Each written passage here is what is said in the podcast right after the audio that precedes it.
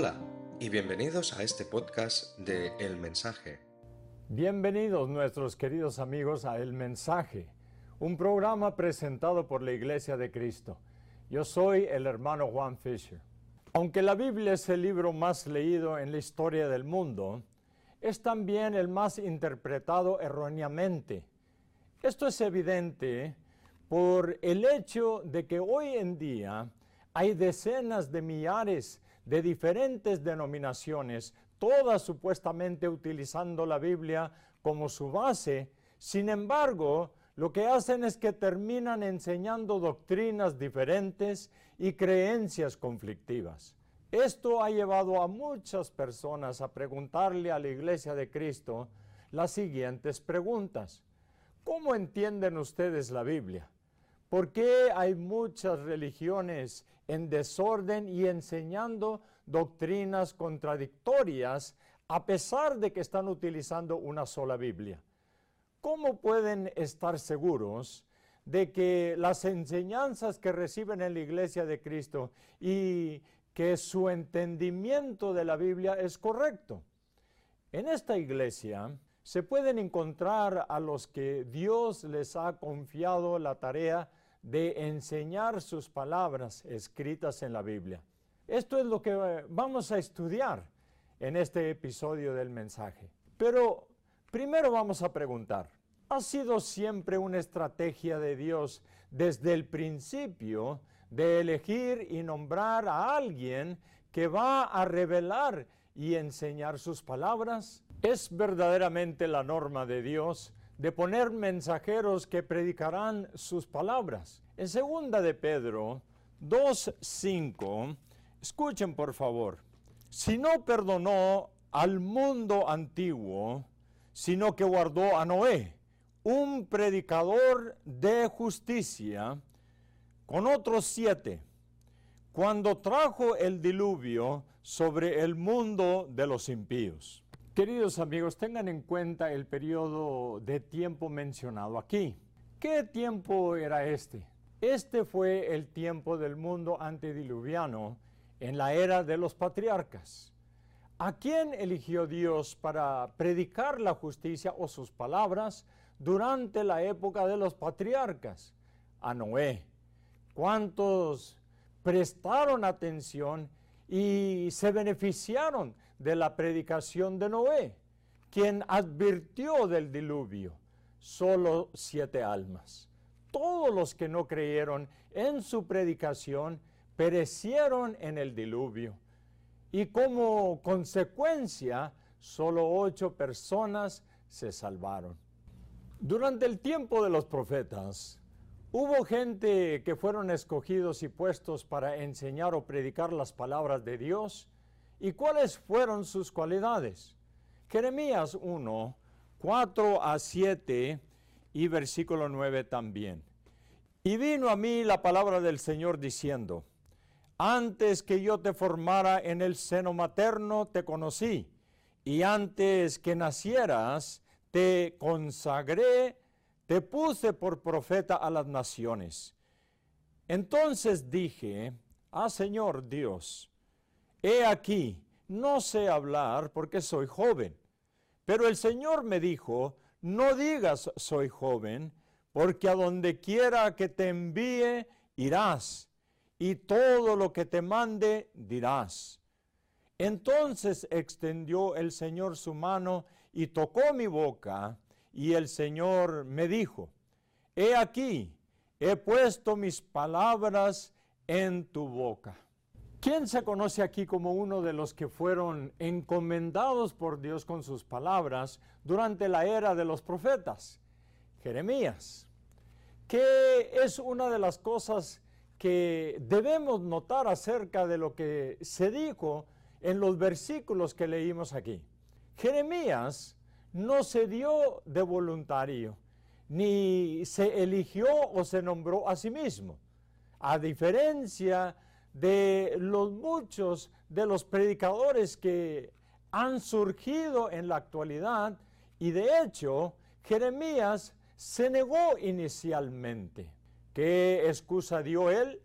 Él dijo que él no sabía cómo hablar porque él era solo un joven. ¿Qué hizo Dios? El Señor extendió su mano y tocó la boca de Jeremías. ¿Qué le instruyó Dios a la gente con el fin de que puedan recibir y entender sus palabras puras?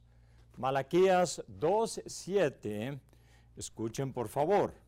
Pues los labios del sacerdote deben guardar la sabiduría y los hombres deben buscar la instrucción de su boca, porque Él es el mensajero del Señor de los ejércitos. ¿Qué deben hacer las personas con el fin de recibir y comprender las palabras de Dios? Ellos deben buscar la ley de los labios del sacerdote de Dios. ¿Quién es el sacerdote a quien se refieren aquí? El mensajero del Señor. Por lo tanto, ¿a quién le dio Dios la autoridad para predicar sus mandamientos o palabras? A sus mensajeros. En la era cristiana, todavía es la norma de Dios que su mensajero será quien enseña sus palabras. Lucas 4, 16 y 18. Vino a Nazaret donde se había creado y en el día de reposo entró en la sinagoga conforme a su costumbre y se levantó a leer.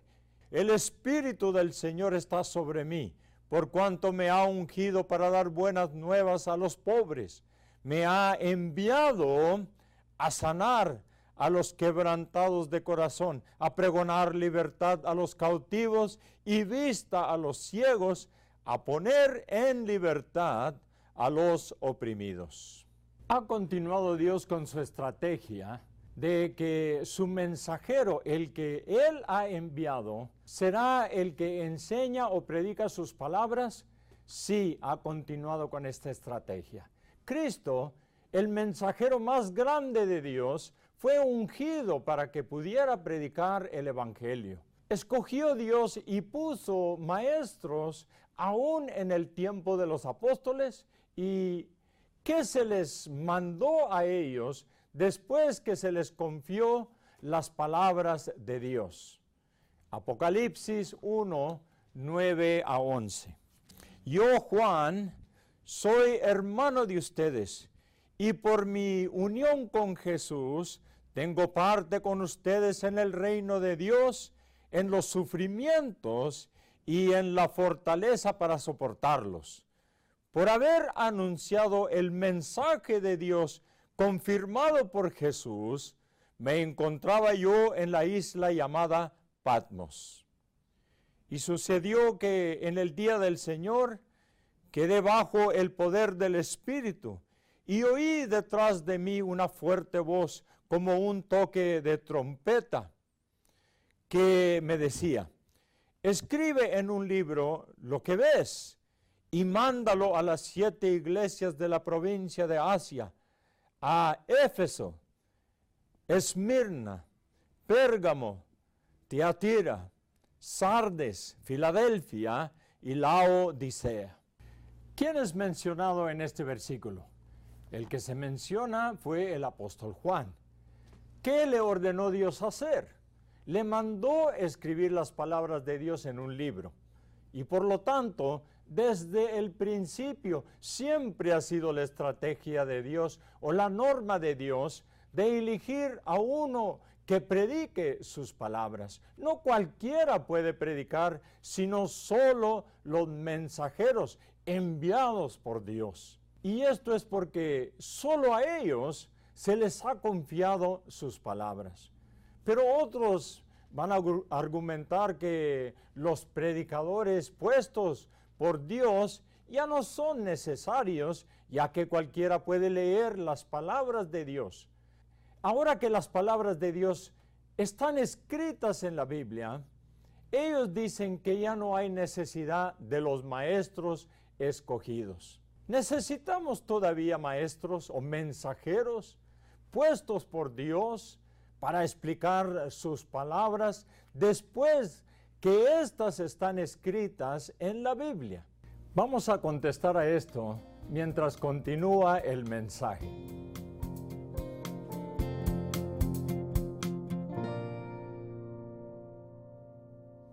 Queridos amigos, le damos nuevamente la bienvenida al programa del mensaje. Necesitamos todavía mensajeros puestos por Dios para explicar sus palabras después que éstas están escritas en la Biblia. Romanos 16, 25. Y al que puede confirmaros, según mi evangelio y la predicación de Jesucristo, según la revelación del misterio que se ha mantenido oculto desde tiempos eternos. ¿Por qué todavía necesitamos mensajeros designados por Dios para enseñarnos las palabras, aunque éstas ya están escritas en la Biblia? Debido a que el Evangelio ha sido mantenido en secreto y oculto en misterio. Solo pueden entender aquellos a quienes se les ha sido revelado. Y queridos amigos, ¿a quién se le ha dado el derecho y el privilegio de saber lo que se ha mantenido y oculto en misterio? Por eso debemos escucharlos para aprender las palabras de Dios. Marcos 4, 11 a 12. A ustedes se les ha revelado el secreto del reino de Dios, les contestó. Pero a los de afuera todo les llega por medio de parábolas, para que por mucho que vean, no perciban, y por mucho que oigan, no entiendan, no sea que se conviertan y sean perdonados. ¿A quién le está hablando el Señor Jesucristo? Él estaba dirigiendo la palabra a los apóstoles. A ellos se les dio el derecho de conocer el misterio. ¿Qué característica poseían los apóstoles? Eran mensajeros y por lo tanto fue a los mensajeros que se les dio el derecho y privilegio de conocer aquello que estaba oculto en misterio. ¿Y qué hay de aquellos que no son mensajeros? No puede haber entendimiento de las palabras de Dios aparte de sus mensajeros comisionados. Cualquiera puede descubrir o descifrar el verdadero significado del Evangelio usando solamente la sabiduría y habilidad del hombre. En 1 Corintios 2.13, escuchen por favor al apóstol Pablo, lo cual también hablamos no con palabras enseñadas por sabiduría humana, sino con las que enseña el Espíritu, acomodando lo espiritual a lo espiritual. Cualquiera puede descubrir o descifrar por medio de la sabiduría humana el verdadero significado del Evangelio que ha sido mantenido oculto y guardado en misterio no se puede. Cuando los apóstoles predicaron el Evangelio, no hablaron con palabras que la sabiduría humana enseña, sino que por medio del Espíritu Santo. ¿Qué tal si alguien estudia diligentemente las palabras de Dios? ¿Será capaz de entenderlas? Segunda de Timoteo 3:7 siempre aprendiendo, pero que nunca pueden llegar al pleno conocimiento de la verdad. Por lo tanto, queridos amigos, la diligencia del hombre en el estudio de la palabra de Dios y su sabiduría no puede garantizar que ya puede entender las palabras escritas en la Biblia. Esto significa que hay una gran necesidad que el mensajero de Dios nos enseñe la voluntad de nuestro Padre Celestial. Sin embargo, comisionó Dios a un mensajero durante nuestro tiempo o durante estos últimos días. Además, ¿cuál es la importancia de un mensajero comisionado de Dios durante nuestro tiempo? Vamos a responder a estas preguntas en nuestro próximo episodio de El Mensaje. Si tienes preguntas, escríbenos o visita una congregación cerca de usted para aprender más sobre la iglesia de Cristo, porque escuchando, abrazando y aceptando la verdad del mensaje escrito en la Biblia es lo que nos acerca a nuestro Padre Celestial. Queridos amigos, gracias por estar con nosotros. Yo soy el hermano Juan Fisher. Gracias por estar con nosotros en nuestro estudio del el mensaje. Gracias por pasar tiempo con nosotros mientras estudiamos las palabras del Señor Dios escritas en la Biblia. Para obtener más contenido como este de la Iglesia de Cristo, visite www.incmedia.org.